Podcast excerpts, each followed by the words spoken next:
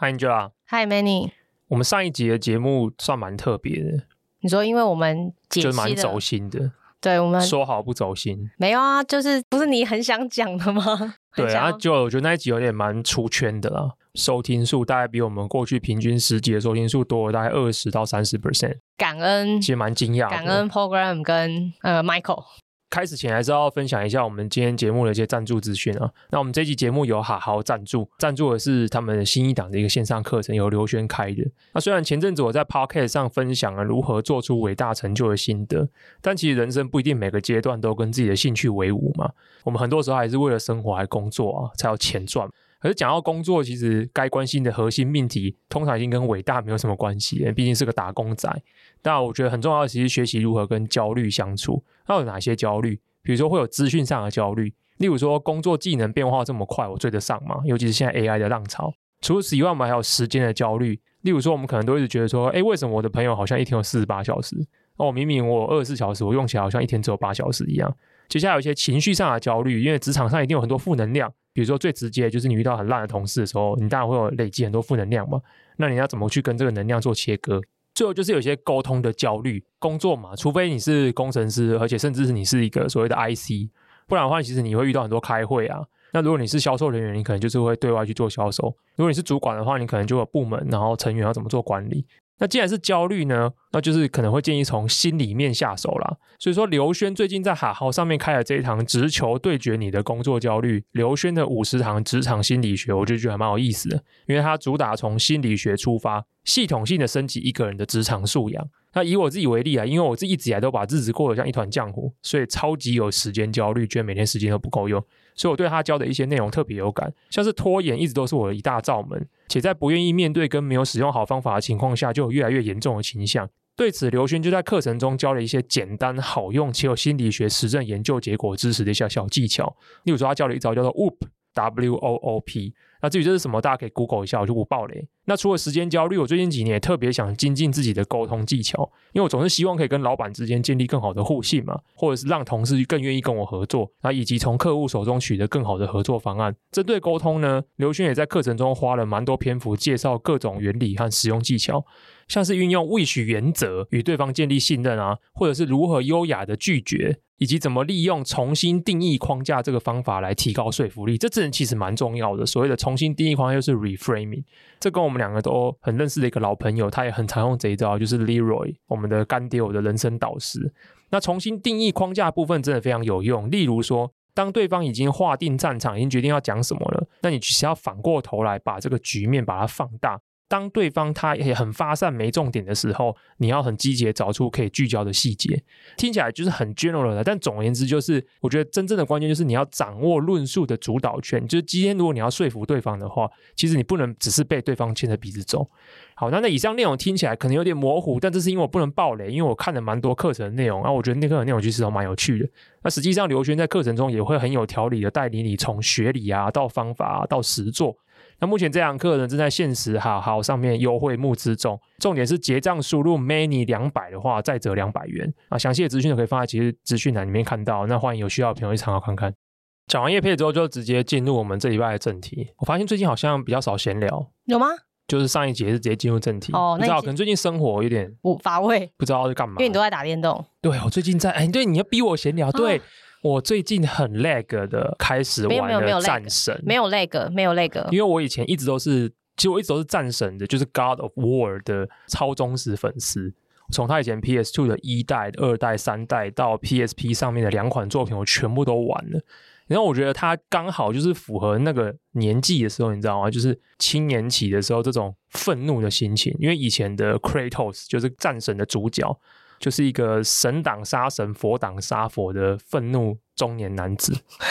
他超生气的，对，他超生气的，他真的很生气，他以前真的好生气。可是我很喜欢战神他在 PS 三上面的三代的收尾，我这边是可以直接爆雷也没差，反正这个太老游戏了。反正他这辈子就是想要对希腊众神复仇，最后他终于复仇到了希腊众神的领导者宙斯。最后一幕真的很有感觉是，是就是那时候你画面会直接变成宙斯的第一人称视角，就有点打破第四面墙那种感觉。就原本你是操作 Kratos 去打宙斯，可是在最后面收尾的时候，是你人变成宙斯的视角，操控摇杆让 Kratos 来揍你，超爽。就是你等于是按一个按钮就揍你，揍你，揍你，揍到最后呢，就是把中间的两颗按钮一起压下去，然后 Kratos 就会拿拇指戳爆你的眼睛。所以你不止有很多愤怒，你还对自己有很多愤怒。没有没有没有，那一刻我真的觉得这是一个太完美的收尾了，因为甚至是那一刻结束之后，我内心感到一股凄凉，有一股寂寥感，就会觉得你已经用这种方式，而且让玩家非常感同身受的去体会到你的愤怒的终点已经抵达了。不由得就在思考说，那 Kratos 以后怎么办？因为他是为了报复他的妻小都被众神给杀死了，所以他其实已经在这世界上已经孑然一身。可这时候你连你的敌人都没有了，好可怜。不会啊，再结婚再有小孩就可以演战神。对对对对，这就是后面的作品。但我觉得这真的是个非常伟大的。怎么讲这个 IP 的延续？我我现在有时候看创作品啊，我最常思考的其实不是 deliver 的东西多棒，我都会其实会试着去思考说他怎么会想到要，因为他一定有我们做过无数个讨论跟尝试，比如说如果这个 IP 我们要再有下一部作品，我们会想要怎样？他一定会放弃了非常多的讨论案，最后决定了他们最后要呈现出来这个成果。哦，我就觉得好厉害。对啊，我就是因为这也是蛮累的。总而言之，我现在还在玩，呃，我也不希望大家爆我雷。对，然后本来一开始玩的时候，觉得说他会不会已经丧失他的愤怒，但没想到玩起来他其实还是蛮生气的。我觉得他用另外一种方式，比较没有外显、没有那么外显的方式表达他的生气。对，他的愤怒更中老年了，更内敛一点。对，对我觉得蛮赞的。所以我好闲聊就是这样。我最近就在玩这个东西，以至于我对客户就是也很愤怒。你看嘛，不要把情绪带出来。你要学学跟 Kratos 一样，因为你玩玩游戏的过程中，他就会一直发出嗯，对，哦的声音，就是还有很多状态。你说打开个门也要嗯，然后。爬个墙要嗯嗯嗯这样，然后就年纪大了。对，然后我在跟客户开会的时候，我心里一直浮现出这个声音，就觉得嗯，就是超想把对方的头抓起来，就是暴打一顿。你有忍住吧？啊，你有忍住吧？反省啊！我最近真的蛮常骂人的，就是骂客户啊，对对，同事都好声好气，让客户一讲话，我整个神经就是压起来，你知道吗？我就是直接就是开枪。好，所以到这礼拜闲聊就是这样。那我们今天要讲的是一个哇很硬的题目。很，我觉得没有很不像本台会讲的题目。对，好，总之我先破题啊。我们今天要讲的是国防科技 （Defense Tech）。为什么会突然想要聊这个题目呢？主要是因为过去一个月以来，我有时候在找我每个礼拜要写电子报的一些新闻的时候，陆陆续续有一些我觉得募资金额还蛮不小的一些项目跑出来，刚好这些项目都跟所谓的国防科技有点关系。完了之后，我又看到 TechCrunch，就是一个我蛮喜欢看的一个媒体，他们陆续在可能一两个月内里面吧，就各出了两篇付费订户订阅用户的长文，wrap up 一下过去发生的这些 deal，然后去讲述一下矽谷现在投资国防科技的风气有所改变。当然，那种讲法我都是以上用他们的讲法，他们意思就是说，其实矽谷以前很避讳去碰这些东西啦，他们会觉得这东西是不是 involve 一些政治立场的的一些表态。可是现在风向有点改变了，那这个东西就牵涉到说，为什么风向改变了这件事情？当然，我觉得远在太平洋的我们可能最近也有一点感受到。例如说，几年前开始，先是俄乌战争，好，这个我也不太知道到底叫乌俄战争还是俄乌战争。我后来发现，越来越多人的写法是写的俄乌战争，但我没有去研究过啊，是侵略者要写在前面，然后被侵略者写在后面吗？反正 OK，反正俄乌战争先这样子，完了之后，最近就是我们的以巴冲突。所以说，哎，就发现，哎，这世界好像坦白讲啦，就是俄乌战争很明显嘛，就是国家对国家嘛。可是以巴冲突呢，背后也都有国家啦，就是以色列也不是一个人单兵独大，巴勒斯坦背后其实也都有很多国家在支持啊，不然巴勒斯坦就最好是哈马斯有这么多飞弹可以射，有点像代理人。所以类似这样的事情呢，其实。在短短的两三年期间就发生，大家对这个世界当然有一些担忧嘛，所以我觉得这样子的一个背景，可能也促使了类似像国防科技这样的议题重新被讨论到，然后矽谷或是这些投资人也觉得哦，这可能就会是上升到一个新的高度，好像不是什么政治立场选边站的问题，这是一个存亡相关的议题，也所以也不是一个党派问题的啦。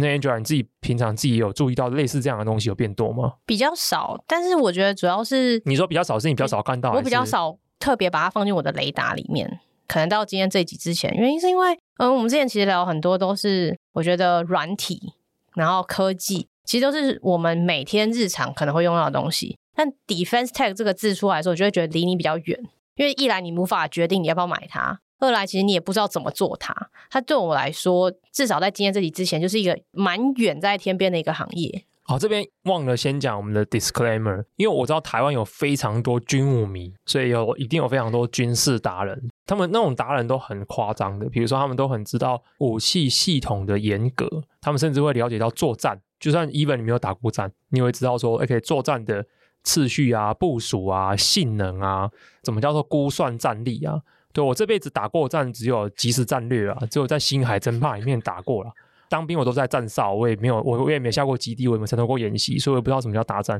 所以我绝对不是军武专家。我们我们是用一个我们是用个科技公司的角度，怎么去重新去了解，然后重新去看国防科技、国防相关的产品怎么样，或者说未来的战争的面貌这长什么样子？对，那所以说这 disclaimer，所以今天如果我们听众有，因为我发现我们听众专家真的很多，太棒了，真的很欢迎指教。我只要每次讲一个议题，然后比如说我之前说我在研究糖尿病，我收到至少四个糖尿病。就是相关的医师，比如是家医科的，或者是新陈代谢科医师，说可以跟他交流，就吓死我，害我现在不敢研究这个题目，觉得讲出来说是不是会延上之类的。总言之，那我们今天也抱着无知来研究 Defense Tech，那如果有国防军事的专家的话，也欢迎给我们一些意见。对。所以你平常不会收录这个雷达看这些题目，就它对我来说有点，一来就是你也很难想象。我觉得到今天研究，呃，我们等一下 Manny 会聊到聊到几间，跟聊到其中一间公司，我觉得很难去想象一个投资人或商业行为怎么直接跟国防科技类的新创公司扯上关系。你可以想象它的它的商业模式运作方式会跟我们。之前讨论过的都蛮不一样的，没错，因为投资人他们有，比如说投资人他们自己本身募的放有期限嘛，嗯，那那个期限可能是七加三，大概多久之前你就要做出你一些这些成效，然后出场这些绩效回报。可是大家知道，跟政府做事已经是很慢的事情了，跟国防做事更慢。对啊，你有很多规则、很多规定，台面上的或是没有很明讲，但你必须知道要遵守的。这跟我们一般科技业，我们聊到了各种科技业的，不管是 SaaS 或是后来我们近期聊过 Product-led Growth，这概念都是完全完全不一样，不一样。所以我觉得它跟政府做事完全不会有什么 PLG，不可能没有这件事情。所以我觉得他对我来说比较像是不知道怎么切入，就是他们为什么好像是他们自己有个圈圈，然后这个圈圈里面的公司可能做的不错，他们可能跟政府有些关系，所以他们可以拿到订单，但我也就仅停留在这里，就这样没了。没错。我先分享一下我最近看到哪一些有趣的 VC 的案子，然后引发我的一些好奇。比如说，第一个是我看到有一间欧洲的公司叫 Helsinn，他们最近的一轮是由 General Catalyst 领投两亿欧元的 B 轮。那他们在这一轮以前其实就已经融了一亿欧元，投后估值是十七亿欧元，所以他现在是欧洲最大的所谓的 Defense Tech 的独角兽。他最有趣的其实是他的 A 轮是 Spotify 创办人 Daniel Ek 旗下的投资公司领投的。因为 Daniel Ek 大概在一两年前的时候就说他要拿出，我忘记是一亿欧元还是十亿欧元成立他的一个 fund，要投资 Deep Tech。我觉得蛮有意思，就是他明明就是靠做串流音乐这件事情起家，很 consumer 的东西起家的。对，可是他赚到钱之后，他现在要想投资的是上太空啊，改善能源啊，还有 healthcare，还有投一个健康公司。对对对，你会发现这些人都是都这样。我觉得他们属性都是这样，就是这些从 consumer 向的或者是 SaaS 里面赚到钱的人，他们现在都想把自己的钱投入这些，他们觉得叫做会真正有效改变世界的创新。这真是一个好 tricky 的字哦。这是怎样劫富济贫的感觉啊？劫谁的富？劫 VC 的钱啊！其实一直以来也都是有所谓的 deep tech，可是早早年，比如说 IC 设计也是一种 deep tech。好，你讲到重点来讲，可是你会发现一件事情，嗯，就是我们当然后面讲，提前讲，嗯，可是早年你看哦，从二战后四零年代到八零年代，很多 deep tech 其实是政府主导的哦，至少在美国，至少在美国，我们现在用到的是好的这些 infra 都是过去那四十年间由美国甚至有是 DOD 或者是谁主导的各项研发，主要是太空跟国防两个，还有通讯啊，通讯对，我们不知道怎么来的网络，对，我们来的电波，对，包含比如说如果没有当时为了战争而投入做航太器的研发，我们其实根本就不会有民用航航线，嗯。所以这些东西都是源自于政府主导的。Deep Tech 这些东西，其实我们是得益于过去冷战时期的时候政府主导的累积的资产。也就是那时候的假设，我们就是以，因为今天讲的很多都是欧美国家嘛，对不对？应该是吧？对，欧美国家。那欧美国家其实那时候有一个比较统一的对手。叫做苏联嘛，对，所以那时候因为有对手，我就必须要开发各种科技，所以那时候的科技的确就是 for 这种国家力量所去驱动。但是在冷战后结束后，九零年代以后，因为大家没有这么多敌人，大家都是好朋友，世界村，大家想怎么赚钱？我们是对 globalization，对不对？一切大家都想一起努力变好，所以我们才转向 consumer 端。对，我们想要干嘛？我们想要更快、更好的网络，看更好的电影，听更好的音乐。没错。那 Helsing 这间公司做的东西其实蛮有意思的，它其实是一间软体公司。那它做的其实是一套算是中枢系统，可以让军方现有的硬体去连接 AI，然后接收很多的讯号，并且把这些大量的数据集成起来之后，帮助军方能够快速的掌握战场当下发生的情形。那除此以外，它还有在针对通讯的部分可以去做一些补强啊。例如说，它可以利用 AI 分析该使用电磁波哪一个频率，或者是该干扰哪一部分的频率，让不同机器之间可以在战况的时候去互相发送电子信号。因为你在作战的时候，其实双方都会想要干扰对方的通讯，所以都会互相使出电磁波干扰的一些系统和、一些战法啦。所以在这个时候，Helsing 他们的软体也能够协助军方在复杂的通讯环境下去得到好的这样的通讯的效果。这个家看完之后呢，接着又看到另外一家叫做 Mark Industries，就是马赫马赫工业吧。他们是由 Bedrock Capital 领投的，那他们最近也完成了一个七千九百万美元的 A 轮融资，投后的估值也直接跳到三点三五亿美元，这一动不动就是几千上上，上亿几千万，亿跟几千万，而且这一家的种子人还是红杉林的。而且他们做的东西也蛮有意思的，他们做的东西是开发轻动力平台跟弹药。这我才因为这领域对我太陌生了，所以每看一个案子，我就是狂 Google 里面各种名词，然后发现说，哦，这一家 Mark Industries 是在做氢气、氢能源，而且他做的是是现场部署的氢能源，就是我们今天双方交战了嘛，那你现场就要有一套机组，它可以及时的产生氢。很酷吧？然后这个氢就可以直接用来用到，比如说可能火箭啊、弹药系统里面。这种东西以前都会被我归类为某种黑科技，就是电影里面的吗？对，就是觉得它离我还还很遥远，哦，或者是它还没有商业化。嗯，但没有想到已经是一个几亿美金规模的。哦，那下一个也蛮黑科技的，下一个就是 Saronic。那它是呃有一个叫做 Calculated Capital 领投的五千五百万美元的 A 轮，我们常讲的 X in Z Z 啊、Lightspeed 啊这些比较有名的 VC，他们其实也都有跟，而且他们现在才四十五名员工，然后这个算是他们比较大的一轮啊，他们上一轮只融了大概一千五百万美元，创办人是以前的海豹，就是美国 SEAL 的突击队员，然后他们的项目是替海军打造无人自主型驾驶的水面船只。就是无人船的意思啊，自驾船哦 oh, 是船海面上，在海面上的，好酷哦。对，那这东西当然蛮多用途的啊，比如说在台湾的话，可能你假设我们有的话，不一定是国防部用，我们可以拿来装那些非法捞捕的啊。因为台湾其实，在那个渔获上面，其实很常跟附近国家的渔民船产生冲突，所以这时候如果有无人船师的船只在我们的经济海域上面做这样的巡回。其实蛮有帮助的，这也是他们做这个无人自驾船的一个目标之一啦。当然，比较做的是做到一些边境的管理，因为超级多人在美国透过海上、透过路上各种方式想要走私各种有的没的东西进美国嘛。完了之后，又看到另外一家也蛮酷，可这家的这个融资金额就比较少，叫做 Castilian，他们是由 XNZ 领投一千四百二十万的第一笔 fund，也是不少啦。就你你会发现，他们就是他们的第一笔都是一两千万，就他们启动资金一开始可能就要有一些，然后 next round 有的话大概就是五千万起跳，然后是上亿。然后他们比较有趣是，三个前员工都是 SpaceX 的员工。哎呀，然后公司现在十五人哦，好少哦，有点是 founding team 这样子。那他们做的东西是什么？他们做的东西也很酷，就是不一样的东西。他们做的是长程极音速武器。我也是因为这样才知道什么，因为我还留在我很小朋友的时候，小朋友的时候就是只知道超音速。超音速就是只要比音速快就叫超音速。那异音速大概是因为音速其实是它不是一个定数，因为声音的传播速度会跟空气的气温啊等等有关，所以啊基本上大约啦，就是音速大概就是一小呃每分钟大概就是一千多公里这个速度，诶，每小时啊，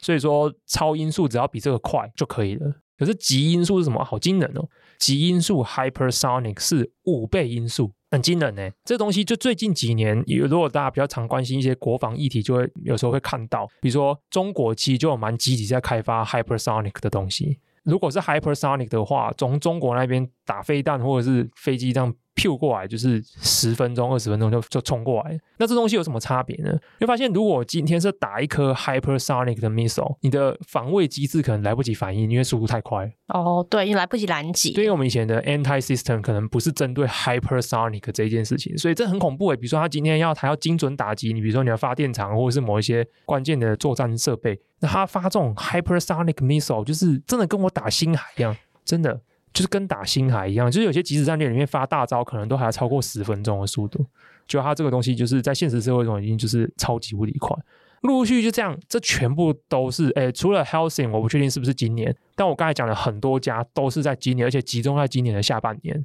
然后我就看完之后呢，就觉得蛮有趣的。然后蛮有趣的时候呢，就从里面一直看到有一家公司不断的被提及。就是说，我们今天会讲的一个题目，这家公司呢叫做 Anduril Industries，它应该是目前 private 还没有上市的国防科技公司里面募资金呃估值最高的，募也是募最多的，募也是募最多，对，它募了二十几亿美元，然后目前的估值大概快八十五亿美元，真的蛮惊人的。重点是二零一七年才成立，很新的公司，六年内估值八十几亿，这应该放到别的领域来讲也算是蛮了不起的了。那我们今天其实要讲的东西蛮多，但我们既然都已经提到了 Anduril Industries，我就直接先直接切它好了，先切它，然后完了之后再讲它的一些背后的一些 context，就是为什么会有这间公司，这间公司在想做什么，他们看到了什么样子的商业机会，或者是大环境产生怎么样子的改变。Endurio Industry 这间公司，我们在讲它干什么之前，最有趣的东西其实是来自于它的创办人，他的创办人的前世我还蛮熟的，因为跟我很喜欢的东西有关，跟 VR 有关。他就是我们近代 VR 这件事情能够复苏的关键人物，叫 Palmer Luckey。所以，我们现在我们跟 Angela 分享一下 Palmer Luckey 他的一些很精彩的人生故事。很精彩吗？真的蛮精彩，相当精彩。他真的，他一年当十年在过。基本上，我觉得他真的蛮酷的。那我基本上被他圈粉了。Palmer Luckey 是美国人。那其实你说网络上最常查到的新闻，就是他是 Oculus 这个产品的，他是 Co-founder。Palmer 这个人本来就是一个非常 geek 的人，他非常热衷于动手改装东西。Oculus 算是他自己从 scratch 拼出来的一套 VR 设备。他在 Enduro 前大概二十五年的人生左右，是非常有、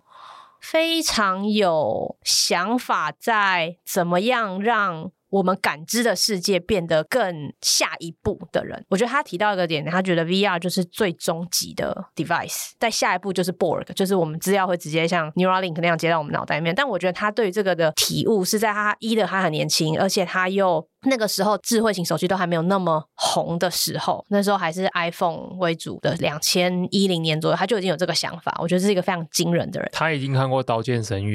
他超喜欢《刀剑神域》的啊。对啊，他超喜欢，他做了一个。Anyway，他真的很怪。对，他做了一台。我们懂啦，就是这种二次元宅男，我们要的东西都一样。对，我们就是想要被 suck in，就是我们想要被荧幕吸进去。我们只想要活在对岸，不是那个物理上的对岸，就是事实。荧幕的那荧幕的对岸。而且那个荧幕不是现在大家看到电脑荧幕，他特别着迷于头戴式装置。所以他最早其实是自己搞出了一个六荧幕还是八荧幕的一个游戏设备，然后他还真的拿去卖了。多荧幕，我们一般人大概只有看盘的人会弄个三荧幕、四荧幕，而不是他弄了一个超多荧幕，就是想让你整个人被 immerse 到虚拟的数位世界里面，然后才开始想说这个东西的下一步是什么？下一步其实就是头戴式，头戴式，你把你整个脸脸都贴进荧幕里面。对，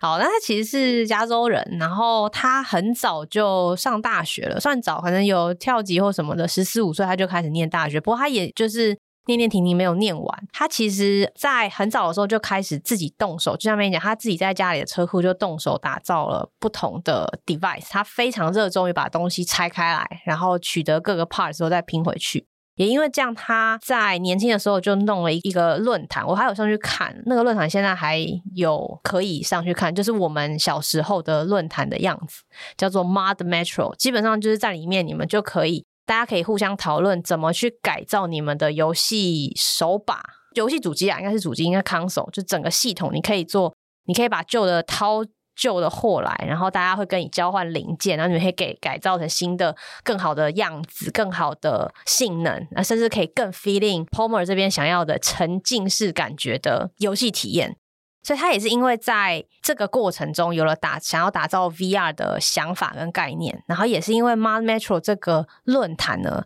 他认识了。后来跟他一起创，我觉得这故事这历史有点 tricky，反正应该算是跟他一起创 highly involved 在 Oculus 这个产品的 John Carmack，游戏界人都知道的神。对对对，我们如果今天要讲游戏产业，可以再花一些时间来讲它，但因为今天我们不会特别讲游戏。反正 John Carmack 其实我看了一下，很快速看一下他的历史，他也不是一个我本来想讲容易惹祸上身的人，只能这么说。他也做过一些，讲 detail 一点，他好像曾经就是也有就是类似。为了想要闯进去，东有东西被压在就是警察局或什么的，所以就是拿那种易燃的铝热剂，然后把就是锁烧开，然后就是翻进去拿东西之类的。这么酷？对，真的有。哦、我不知道，我不知道。他在 Wiki 上面有写，反正就.我看他就，因为他现在的样子长得非常的，就是很大叔嘛，中年男子，很 geeky，就感觉以前应该是一个就是一不爽就会就是开干的人。Okay. 就是 对对，大概.是这样，所以。Palmer 在我觉得在经营这个整个 Metro 的过程中呢，对 VR 有更多的想法。然后他那时候很有趣，他说他那时候都是靠着帮别人修旧的 iPhone，他说一天可以修上百块，呃，上百价值上百块的，就是维修费，然后来去支持他做 Oculus 的第一代。那在过程中，他认识了 Carmack，然后他们就一起，过程应该是他们 Pomer 先打造了一些 prototype。然后他就在找一些游戏的应用场域。那那个时候刚好 Carmack 是在 ID Software 里面工作，那他们就一拍即合，发现说，哎，这个 soft 呃这个硬体其实是很好的，可以跟他们现在的游戏做结合，甚至在体验上可以让整个游戏的体验更加的沉浸式。我自己推敲啦，反正后来也发生一些事情嘛。那其实在这段时间的这个资讯交流，我觉得是比较模糊一点的。你在这过程中，你把一个硬体的 prototype，然后拿去跟一个游戏公司，然后去做合作，那一定会有很多很 confidential 的东西，那技术的 licensing 什么的。Pomer 其实我觉得他是一个非常有远见的人，就是他是很执着于把这个产品整体的体验打造出来的。为此，他应该是很愿意做 whatever he can，把这个软硬体的体验提升到最好。反正 long story short，Oculus 一出来，Oculus 一开始是在 Kickstarter 上面做募资，那时候募了两三米嘛，其实也不错。那后来就以两个 billion 的天价，算是天价，在二零一四年被我们现在的 Meta 当时的 Facebook 买下来了，超快哦，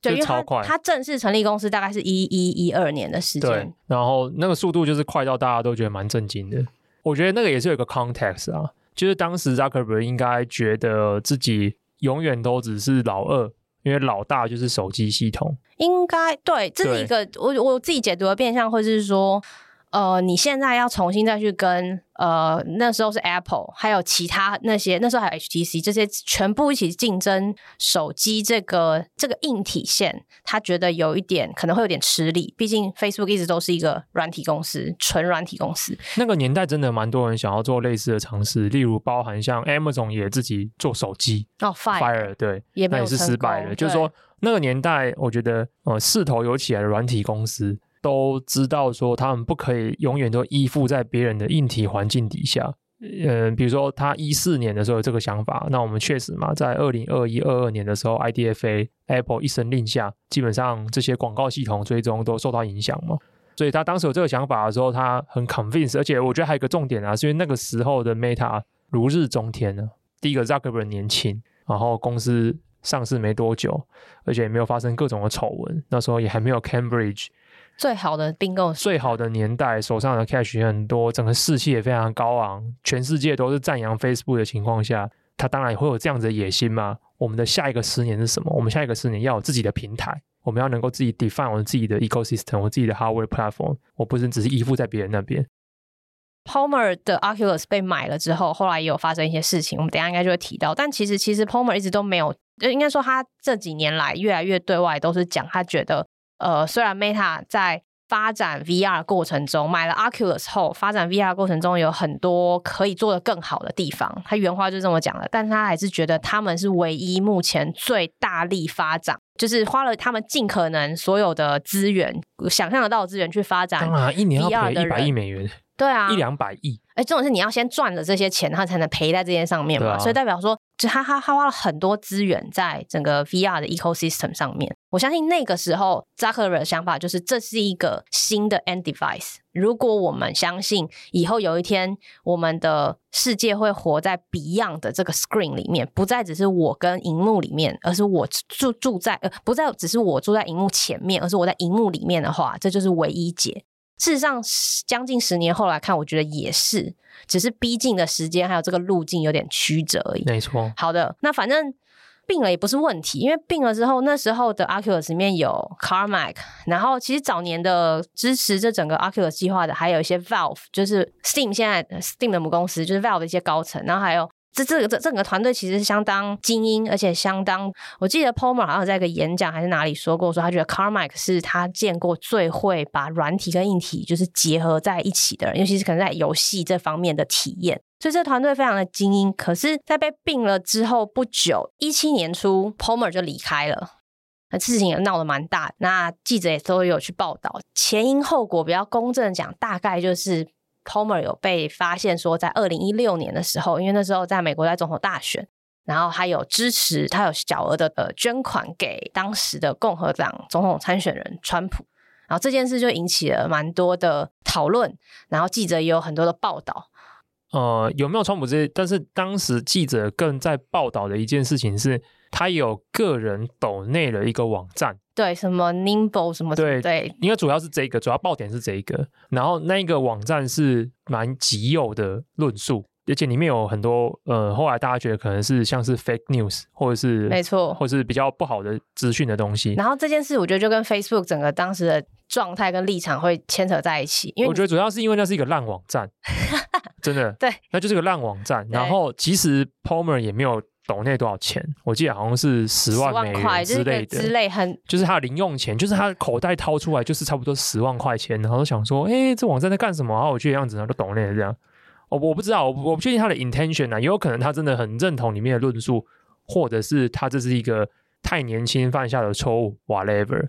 但总而言之，这件事情就媒体报道一个不行，而且因为 Oculus 已经是当时 Facebook 我觉得算是蛮 major 的一个 acquisition。当时 Facebook 砸超多钱做 VR 这件事情，大家也知道。当时呃，我觉得二零一六年大家如果回去那个时代的话，就会知道这应该算是近代选举第一次，呃，我觉得立场蛮针锋相对的一个年代啦。然后社群网站在这个选举过程中扮演的效果，这件事情也把 Facebook 推上舆论的前线。而在这个时间点里面，竟然有一个重要收购对象的负责人跑去捐款赞助了一个讲很多极右。或是假新闻的网站这件事情，真的是很难以。而且同时之间，我不知道你还记不记得，另外一间游戏公司叫 ZeniMax，那时候也在跟。其实他在一四年 Oculus 被收购后不久，就跟 Oculus 一直有就是法律的纠纷。简单来说，就是这个时间点，我没有去看每，因为法律文件通常都非常长，所以我就简单看一下新闻。应该是在他们准备要开始收购这段时间呢，就是因为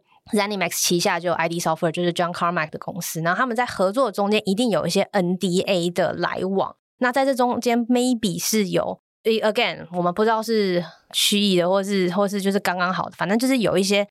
ZeniMax 就觉得 Oculus 侵犯了他的权利，所以这整件事情已经从一四年慢慢打官司，然后打到一六年又出了这个包，所以其实 Palmer Lucky 算是一七年初就就离开了，但也蛮妙，他一七年初离开，然后慢慢就是交接啊做这些事情之后，一七年的年中，他说是六月六号，因为那天是诺曼底。登录，in case 大家不知道的话，现在 Netflix 有在播。你真的很爱这一部哎，大空降，你真的很爱这一部。对，大家可以去了解，如果有对二战有兴趣，真的可以了解一下这段历史。反正他们就是他，就是他有在思考他接下来要做什么。那我觉得他到现在都还是觉得 VR 呃虚拟实境，还有虚拟实境周边的这些 device 跟软体 software 会是一个未来，会是接下来人人类跟就是在更好的体验各种感官体验下的下一步。只是他觉得他现在有更重要的事情要去做，他花了一些时间思考说，美国的社会、美国的科技还需要什么样的创新，什么样的呃他可以帮上忙的地方。跟了一些人聊之后，诶，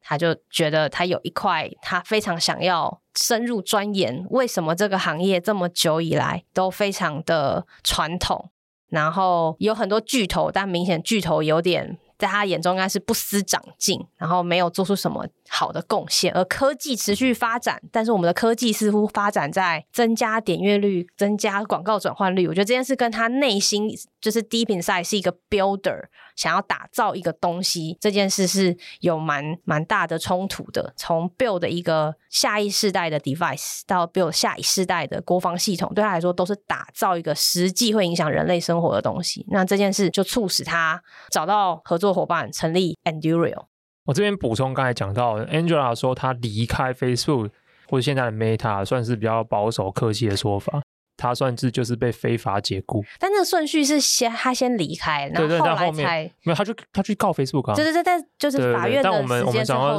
后续的事实就，他还是有拿到 severance 啦。对，对但后那那是和解金，因为和解金蛮多的，一亿美元。对对对，对，嗯，Pomer 在很多后续的讨论里面，有时候会不时的提到这件事情，就是说他他还是会这样讲，他会说卖给 Meta，让 Meta 来做这件事，他他觉得 Meta 是少数可以做到这件事的企业。对，但这不冲突啊。对他不冲，没错，我还有说这件事。所以我所以我我只是要还原他，而不是还原，就是我想要侧重一下他 personal 的那一面，因为我觉得，哎，我们把这间公司卖给这间公司，对产业发展有帮助，这是一回事。但是他进 Meta 过得不愉快，以及他因为犯了一些小错，他自己认为的小错，最后被 Meta 以非法的方式解雇，他很堵拦这件事情也是确实的，因为他真的蛮堵然，他 even 到现在都还是很堵然。那他堵拦这件事情，其实他堵拦的范围已经不只是 Meta 做这件事情，他更赌烂的是媒体。因为他自己说，因为所有的媒体都会把这件事情当小报事件，一直讲，一直讲，一直讲，一直讲。没错，他对这件事记者在中间 play 的身份其实有很大的 comment，然后。他自己对 Anduril 他自己共同创立这间公司，他也有提到说，因为有记者有问他嘛，那你已经卖了一间公司，你接下来这间公司会卖给别人吗？还是会怎么样出场？你有什么想法？他就说，哦，他觉得不想被人家认为他只是一个 one time thing，就是我不是 get lucky，然后在那个时候才被 Meta 这样用这么高的金额买走。他想要证明他也可以做一件东公司是，他不是只有一次安打就对了，一次全垒打不用安打。然后再来是他说，他有在一些 interview 中 imply，其实他自己也觉得那次的收购，在他看来，他是用 mistake 这个字，不管是结果或是收购这件事，我觉得他其实是对这个产品，虽然他还是非常的 VR enthusiast，但是他其实应该是有一点点小小的失落的。不过没关系，因为 Enduro 现在还是 private company，他哦，他的目标是要做上市啊，他有讲，对，他要讲一些原因。对对对，对，那我觉得这是一个蛮有趣的人，就是他不是传统的 software guy，他也不是矽谷传统的精英，他就是那个算比较普通的一个学校，然后从小就开始自己打造东西，但是他却做了两个，就是先不管论坛那些，就两个 billion 等级的生意，而且都是我觉得对人类史上非常有非常大的改变的。产品，不过这边一样，就是我觉得就是由 Angela 负责描述他比较客观正面的一项，就是符合媒体报道的部分。那我这边就是表达一些我对他个人价值观比较主观的一些描述啦。因为我们大部分接触到的 founder 都是我觉得怎么讲偏矽谷自由派的人，或是我们不要说左右，我觉得是自由派的人。你对自由派的定义是什么呢？呃，或者是比较重视个人 individualism 的人呢、啊？Oh，OK，对，但是其实呃，Palmer Luckey 他自己本人就是传统上所谓的右派，他不是保守，他是也是重视自由。然后我今天有跟 Angela 再讨论一下，我觉得这个光谱好像不能用进步、保守或是左右来分，就是自由派也是有分两种人，一种是所谓的追求极致的个体自由的，另外一种是追求有限度的自由的。例如说，他们认为可以为了更大的 whole picture 来牺牲部分的个人自由，这个东西最常发生在 surveillance，就是监控这个议题上面了。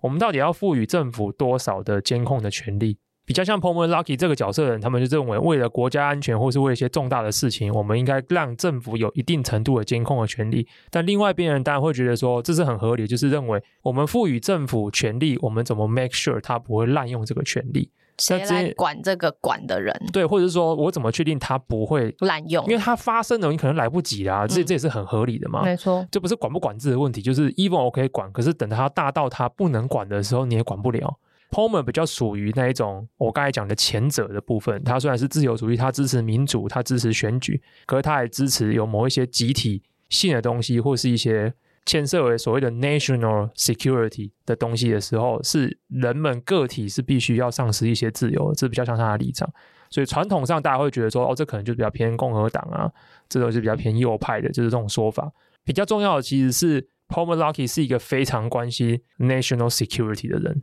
他对国家安全这件事情上有非常，或者说我们可以说他是个爱国者。嗯，他身边的朋友也都是偏爱国者。例如，他的 Oculus 成立的时候的最早的投资人 Peter Thiel。他也是爱国者，出了名的爱国者，非常爱，以至于他的 portfolio 里面一大堆 defense tech 公司。对，他是出了名的爱国者。那 Palmer Luckey 也是爱国者，Palmer Luckey 后来创立的这间公司 Endurio 里面也是有很多属于这种爱国者，甚至有人也是前政府官员，甚至是前军人背景出身的。这是他的整个大的价值观背景，但是我觉得这个大的价值观背景在十年前的戏骨，我觉得一定是 minority，至少在台面上不会是一个特别被大家 favor 的，媒体也不特别 favor 这一些人。确实啊，因为那个时候正在热的就是赚钱，就是赚钱，subscription，然后整个 software 在提高，大家的生活正在变得更便利，各种服务正在起来。其实你我们刚刚已经没有敌人了嘛，已经没有敌人一阵子了，成平十年二十年了，那我们现在要发展个人的福祉。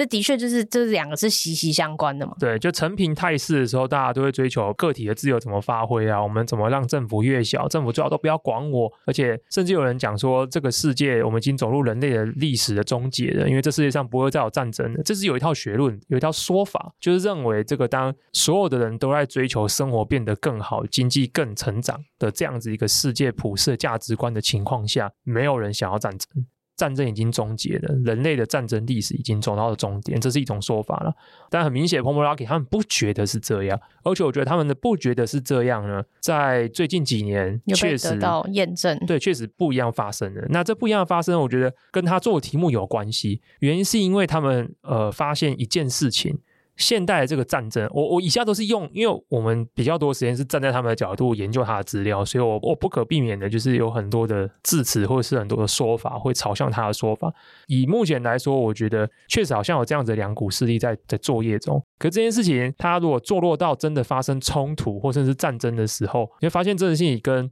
二战的时代的思维已经蛮不一样。我们发现一件事情，就是至少照美国这些国防专家的说法，这些新的挑战者、新的阵线的挑战者，他们正在发展一种叫做不对称优势。过去以美国为主的这些西方势力，他们讲求的其实是用，比如说航母或者是更好的战机、空域的保持、长程的距离这些东西来达到一种武力上的优势，来做到威吓、吓阻的效果。这好像就是二战那时候一直延续到现在，对于军事力量力量的展现，或是潜艇等等之类的。对。可是现在的这些新的所谓的不对称优势，就是这些新的国家，他们开始找到一些更有效的方式，可以用更便宜的方法来破解你这样子的优。哦，比如说呢，你一台飞机、一台直升机或者是一台战斗机，可能要价几亿美元，你上面装了非常多训练精良的战士，可是对方可能就是用一堆便宜的无人机跑去直接炸你。哦，就是这种以小博大的概念。对，因为我就是出不起钱盖一台新的战机，我不如就跳过盖一个新的战机的部分。对，这有点像是没有钱，比如说非洲很多国家直接跳过 cable 嘛。哦，直接买手机，直接盖四 G 塔台啊。哦，有诶、欸，有有这个比喻，有感觉到那种不对称力量，这是他们超弯道超车的机会。没错，在这个弯道超车的时代，就让一件事情变得很重要，就是让 AI 或者说跟 autonomy，就是所谓的自主驾驶、自主运作这件事情变得非常非常重要。无人变得非常重要。无人对啊，因为不能一直放人嘛。因为未来的战争，至少就这一些 defense tech，我们刚才讲那些 defense tech 公司，还有这些 VC 投的 portfolio，还有 Enduro 自己的说法，未来的战争其实就是一个物量战。物量战意思就是说，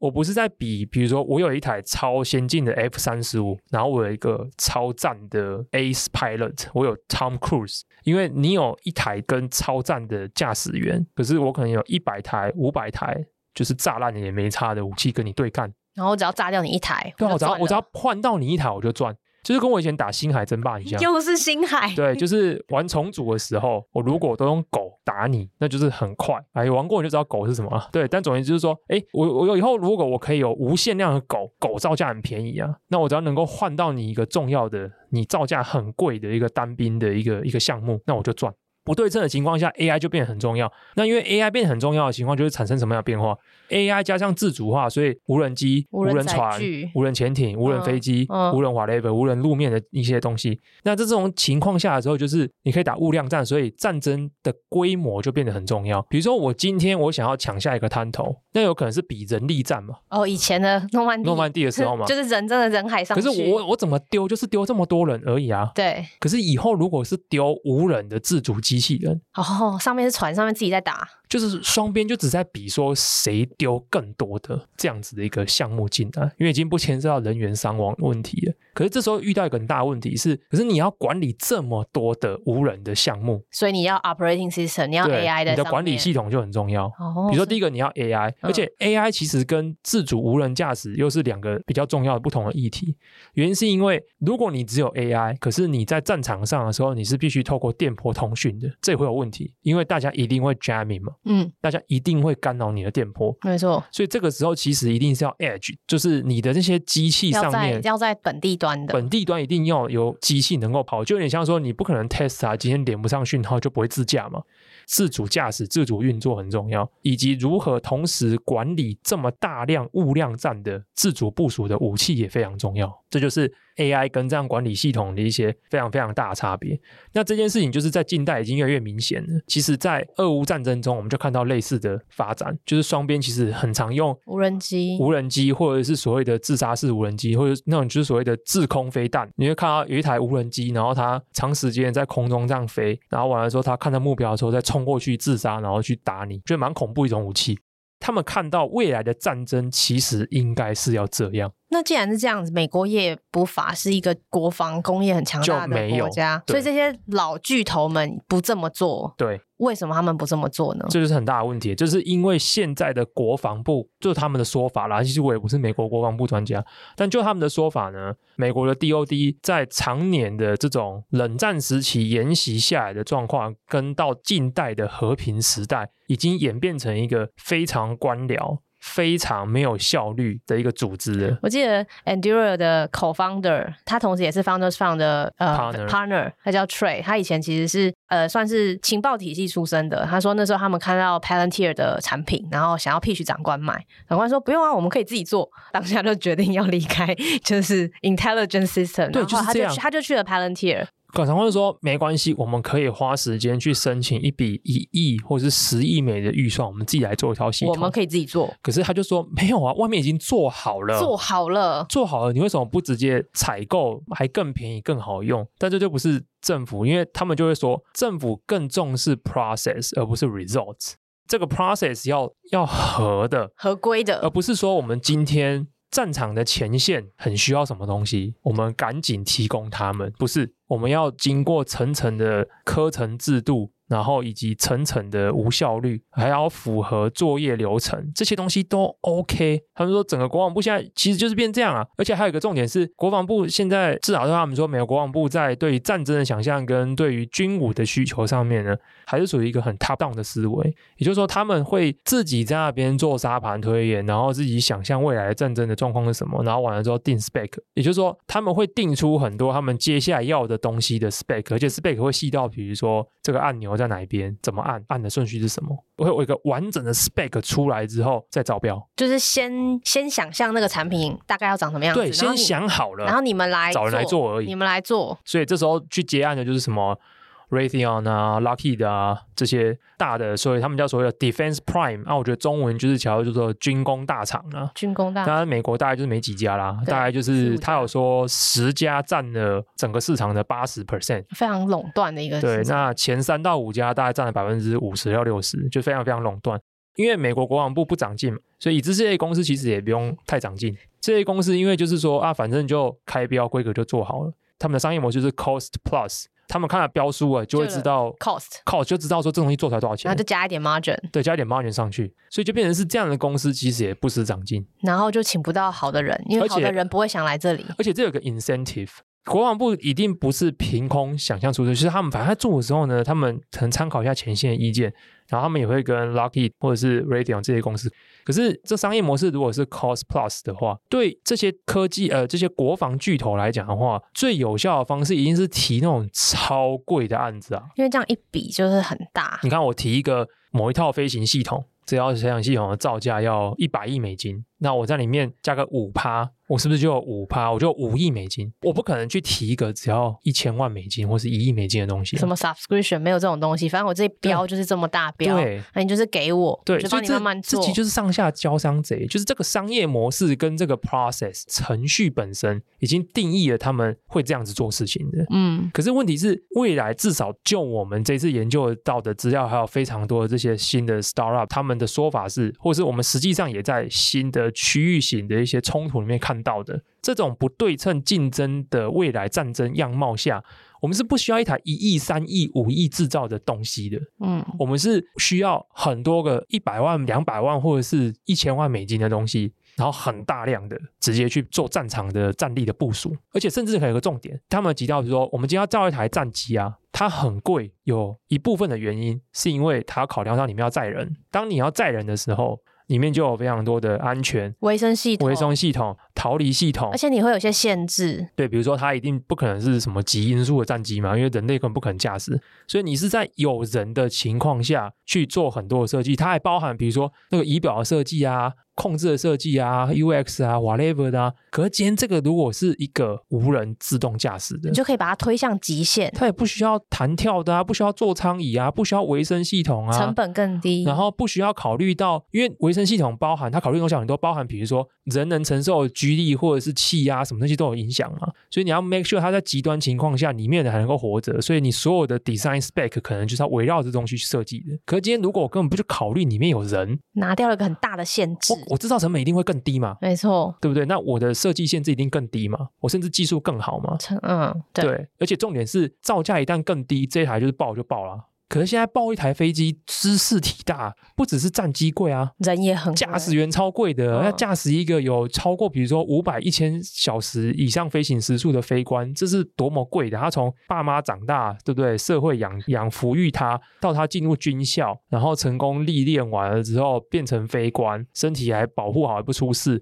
还能够五百小时以上的飞行经验，最好还有作战经验过的。然后这个人就是可能出一次任务然后挂掉了，这是极大损失啊！可是你今天如果是挂了一台无人飞机，说话就是再盖一台就好，这个概念可以同时套用到其他的，比如说现在有人在做那种无人潜艇，那潜艇也这样啊，因为我们要运作一艘潜艇，要很多人，要超级多人，很多资源，对啊，有这种看声呐的啊，然后锁敌的啊，运作的啊，维修的啊，作战的啊，接收 com 的啊，然后下指挥的啊，超级多人。那、啊、可是这一艘如果被弄爆，就一口气就死这么多人。可是今天如果是无人潜艇，都我一次出个十台，挂一台就挂一台啊。就是 mission accomplished，但是它可能没有 casualty，它可能就是这些 asset 损失了三台四台，而且可能平均每一台，他们现在那个技术很先进的，用三 D 列印，所以我可能挂一台挂两台，这个完全可以接受的损失。所以这样听起来，就是在 Palmer Lucky 在创立 Anduril 这个时候，一七年的时候，如果有所谓国防科技行业，其实是非常老旧、非常官僚，而且跟政府单位的合作已经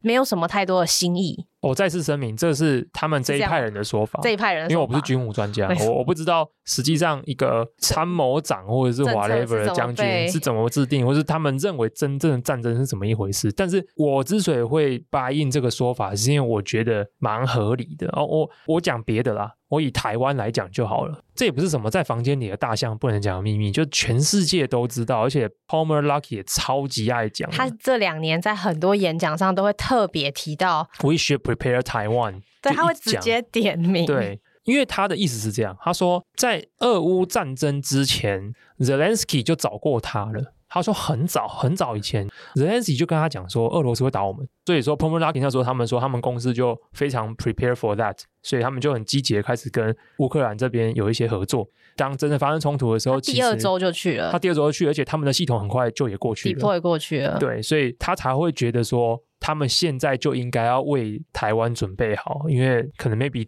对他而言，他觉得几年内台湾可能会发生程度不一，但是可能会发生军事冲突啦。反正他们说法是这样。好，那我我站在台湾的角度来讲啊，为什么我觉得我们有这种东西一定一定是比较有效？因为台湾哪那么多军人啊？那确实，对不对？你说我们跟真的要对我们冒犯的国家来比的话。我们挂一个人，这个损失是非常巨大的。可是我们挂的如果是一个 asset，一个无人载具，这当然没差嘛。而且我们可以用台湾的钱跟生产制造力来去不断的产生这种东西，来去做到吓阻或者是防卫的效果啊。我们不可能去进攻进攻别人啊。但是你说以吓阻的方式来讲，无人这个概念、自主这个概念、AI 这个概念很合理吧？我就所以我一直觉得说，至少。站在我以台湾的角度来思考这件事情，我就觉得超合理。那我刚才举非官的意思就是说，台湾还真没那么多非官，好不好？你就是说你平常的日常任务或者是训练，就一定会已经会有 casualty 了。那你战争的时候，你有这么多飞官吗？你有这么多飞机可以跟别人打吗？那很快就被消耗完了嘛。而且无人跟这件事情还有一个很大的关键，他们讲到未来战争一个很大的关键是，以前操作一台无人飞机，叫做比较早以前那个系统比较老老旧的时代，好几个人操作一台无人机。对，有人要负责看那个雷达图，操控就有一个人，然后判断情势的一个人，看图的一个人，接收 com 的一个人。现在系统已经可以做到一个人就可以做完这些事，原因是因为飞行这件事情已经。Autonomous，现在飞行是你可以，你直接告诉他他要往哪边飞，或是你可以圈那个巡逻区域。其实飞行这件事已经不是你要拿着操控器在那边自己做飞行了，所以那一个人他可以做很多别的，他比如说他可以直接做情报的分析，看 alert，决定做什么事情，然后飞行其实是 autonomous 的。可是现在还是一个一对一的，因为现在还没有不够好的软体系统。可是未来他们说他的目标是做到一对十、一对百啊，所以我一个人可能可以控一个，他们叫 swarm。一个就像舰队的概念，我对这字超有感觉，因为 swarm 就是我们打星海争霸的时候，狗群就是用 swarm，就是用一百只狗去包，这就是那种感觉，你知道吗？就是你可能就是派出一百只蟑螂去咬死一只大象那种感觉。我觉得如果站在台湾的防卫的角度，我就觉得这个叙事超合理的，也是我们用得上的，所以我才会很 buy in 这套说法啦。所以 Pomolaki 他很早就开始对这东西有想法，就一起在二零一七年的时候创立了 Anduril Industries。那 Anduril Industries 他们怎么讲？他们的核心使命有两个啦。我们先不讲他要开发的产品项目，因为我发现他们其实他们重点不是他们要开发什么产品项目，他们的核心使命是他们要改造美国的国防科技的发展路线跟整个系统。也就是说，他们想要让未来的国防整个产业用矽谷的模式。也就是说，企业本身应该要承担产品开发的风险，因为我们刚才讲那些 Lockheed 啊、Raytheon 啊。他们的 internal R&D 就是内部的研发成本都是不到十 percent，其实有点像是不确定也，不确定这叫 ODM OEM 嘛？对，其实就是有点等单来，然后再去满足客户的需求。可是他他说不对啊，因为矽谷都不是这么运作的嘛。我们其实背上 end user 的需求，甚至我们自己本身就先研发好东西，然后去 pitch 到客户愿意接受。所以他们觉得说，第一个，整个国防科技如果要进步，应该是企业承担成产品开发的风险。他说他们的 internal R&D 是占百分之五十啊，然后完了之后，政府也应该反过头来。政府应该鼓励这个产业有竞争，政府可以只坐享其成，就是政府只要去挑最好的东西来用就好了，这是他的理想。但当然，他的 co-founder Trey 就说理想不是这么 play out 嘛，要跟政府卖东西，其实它的历程比较复杂。他们的说法叫做你必须上下同步施力，对，你必须 deliver 好的产品，让这些将军啊。这些前线作战单位想要用，后来发现这是蛮复杂。你要卖政府一个东西啊，不是政府的用的单位他们喜欢用就可以买，是采购单位，是采购单位决定的。嗯，但采购单位通常因为忠于 process，他不愿意出错，他的态度就是觉得少做少错，保守一点比较好。因为买的东西如果这出问题，就是他的问题。是，可是不买东西不是问题，没有人会因为这样被 fire，因为是公务员。所以他们说，这时候你就必须要上下同步施力，就是你同时呢要去找国会议员，那台湾的话可能就找立委，然后一。一直不断的写信，或者是在台湾的，比如说国防委员会上，或者是什么地方预算的上面的时候呢，给予压力。那同时呢，你也要去讨好真正使用的这些前线单位，让上下的驱力驱动到中间的采购部门受不了了，觉得说好了好了，就一定要做，不做可能就是上面跟、下面人都在骂我。所以他们觉得其实应该改造美国政府在采购国防的东西的时候，不是像以前的模式，应该是要用这种模式来去找到最好的产品。那在改造这整个模式的情况下，我觉得他们的 play out 剧本是这样：Pomulaki 认为呢，他只要能够用这种东西去冲撞体制，这些老旧的没竞争力的人就会被市场淘汰。我觉得他做的是真的蛮巨大的，就是一般人就想说，我就做做一笔生意，我就是乖乖的跟政府做生意，然后接个单，接个单。哦、可是他不是，他是觉得说这整套都有问题，你们做生意方都有问题，所以他想要去冲撞这一套做生意的方法。在这样子的剧本底下，现存的这些巨头就会掉单，掉了单才能被他们接起来。他们如果冲冲撞成功，这个赚的钱是超级巨大的。好，那这是他们的大愿景，大愿景底下就回应到他们产品的核心。他们重点不是卖特定某一种攻击品类，他们想要做的其实是软体。那他们的软体就回应到刚才讲的我们的对未来战争样貌的想象，就是他们认为未来战争为了对抗这一些所谓的轴心势力，他们发展出来的不对称优势，未来的战争的样貌一定是。有非常大量的无人自主行动搭载 AI 这样子的所谓的 asset，那不论是它是路上跑的、天空飞的，或是海上海里面游的，在这样的情况下，就需要有一套中控系统 （operating system）。对，在中间。对，那他的说法我觉得蛮酷的，我觉得不愧是以前做 VR 游戏的，反正他意思就是说呢。他们的理想是做到未来的战争呢，就是将军从口袋拿出手机，圈定战场，点一点点一点，dispatch 一批 swarm 过去，就像打电动一样，就像打电动啊，就是我指挥一群狗，然后去打那边的水晶厂。我小时候会觉得这种东西都很天马行空，但我多活了几年之后，我就觉得这是有可能发生的。我觉得讲到这件事情的时候，才让我对战争有时候还是一样，就是我不是军武专家，但我发现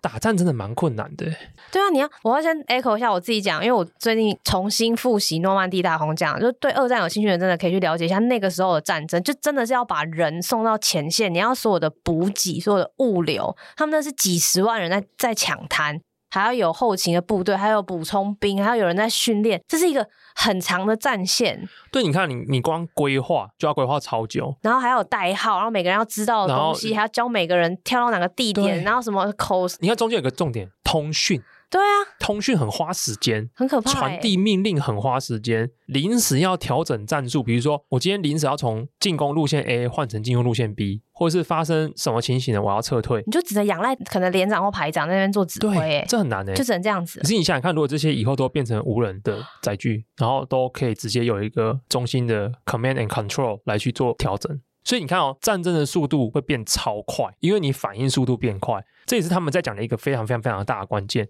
因为在美国空军的训练，在六零年代的时候有一套训练方法，现在广泛被利用到企业中啊，叫做 OODA，O O D A，我忘记它全名是什么，反正就是什么 observe 什么，就是反正就是观察、分析，然后再做出变化。那所以他们是在训练空战的飞行员如何在 engage 的时候，很快速的进行一套思维的判断 process，然后快速的做出反应。这以后都可以交给 AI 来做判断了。你想想看，战争这件事情是这样，就是说。谁能够越快速完成一件事情，你赢面就越大嘛。就是所谓的以前的战争，如果你的通讯这么长，所以命令链这么长，以至于你可能对某个战况的应对，它其实时间是拖很长的。可是未来如果高度被软体还有 AI 中介，你会发现那个。Maneuver 的速度是变得很快，所以战况就变很快。比如说，我一旦判断对方，哎，这个地方怎么样，那我就新画新的路径，而且我想要什么，我有 intent，我的 intent 直接就可以对终端的这些 deploy units 直接做出直接部署下去，直接做 command，然后他们就行动。嗯，我觉得这蛮惊人的嘛，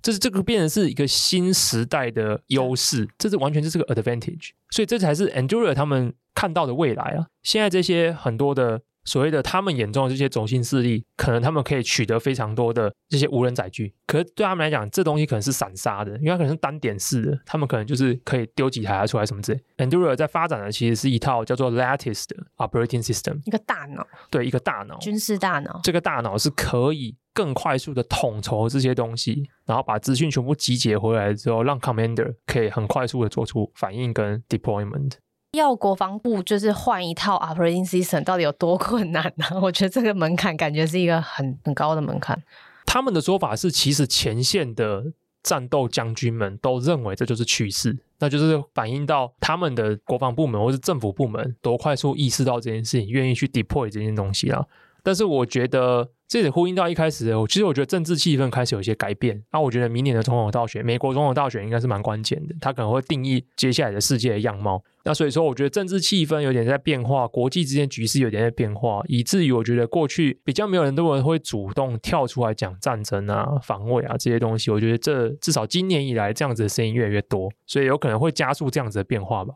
Anduril 他们为了去实现这个愿景，因为你也很难只卖软体，因为军方要的可能是一个 solution。对，你换了软体，那你如果硬体还是用 Lockheed 的东西，然后就是没有办法对接，彼此不互融的话，那其实买了也是白搭嘛。对，你一定要是整套东西软硬体一起卖进去给他的。对啊，他们描述 Anduril 他们说自己其实会是一家钢铁人里面的 Stark Industries，就是什么都做。所以 Star Industries 里面确实嘛，我们看电影，我没有看过漫画，只看电影就知道他有做能源系统啊，他有做军事的，然后他有 Jarvis 这样子的 OS。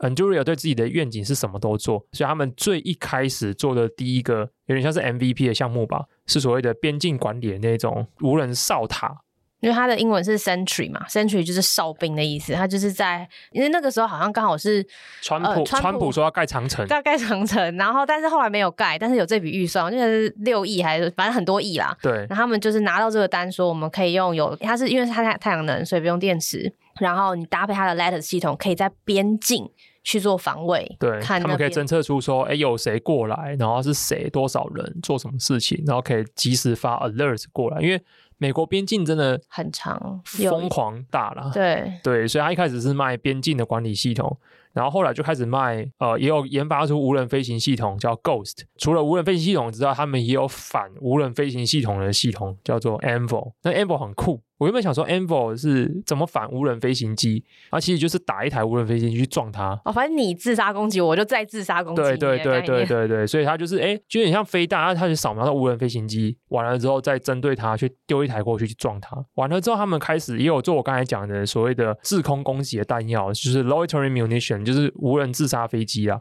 接下来他们可能有钱了，就也不自己做了。买就开始用买的，买进来。第一个买的就是一个叫做 Dive Technologies，Dive 就是潜水，然后他们做的是一个可以用三 D 列印做的一个无人潜艇，那蛮屌的。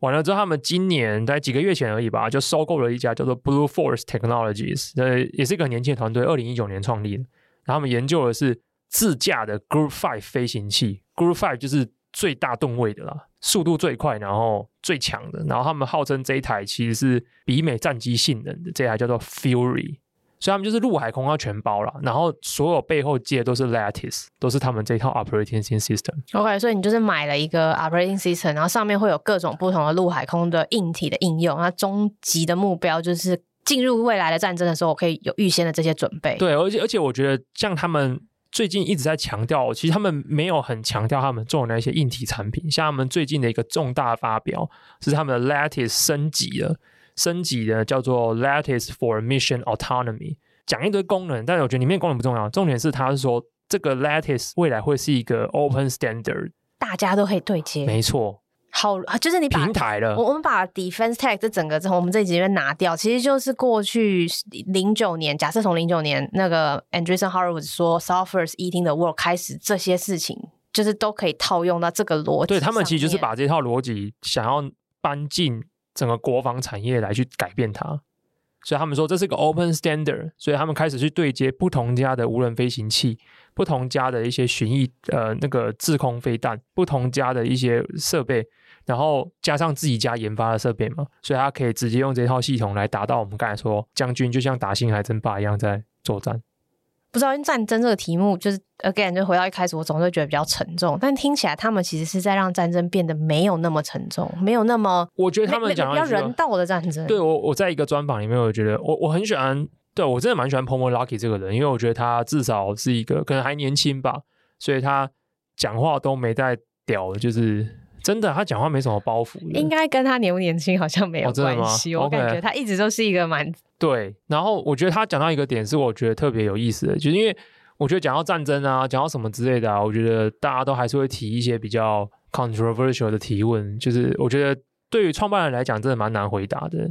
因为比如说，如果我今天访一个做 SaaS 的新创，我可能大家问说啊，你的 TAM 多大啊？你的目标市场是怎样啊？你现在要怎样？就是一些很商业的问题啊，就是有一些有一个 playbook 可以回答的。可是你今天是做一个 defense tech，其实因为大部分比如说记者也好，或是一般人，其实大家也不太懂军事国防。我发现这件事情也没有人懂啊。大家不仅不懂里面的 tech，大家连这个东西的市场是谁都不知道。比如说，也没有人跟 DoD 打交道过啊，也没有人知道战争怎么 play out 啦。所以没有人懂的情况下，大家就会问一些我觉得很 ethical 的问题。真的就是一些，比如说你是不是因为这样子会来助长什么战争的？对对对对对对对，战争的超难回答的，就是战，你是不是因为有这些东西而让战争会更频繁发生？对，我觉得超难回答，所以。呃，Anduril 不一样，我觉得这这是象征的一个蛮大的差别。我觉得 Anduril 就是想要冲撞体制，所以他们超积极做 PR 的。哎、欸，他们不是只有呃 Palmer 自己会出来，他其他的口方 CEO 也会一直常出来，Brian 也常出来，然后 Trey 也常出来，Trey 也常出来，然后 Palmer 会常常分，呃，他会时不时的分享一下他们内部的公司的运作的方式。像他有说，他们几个高管其实有的是比较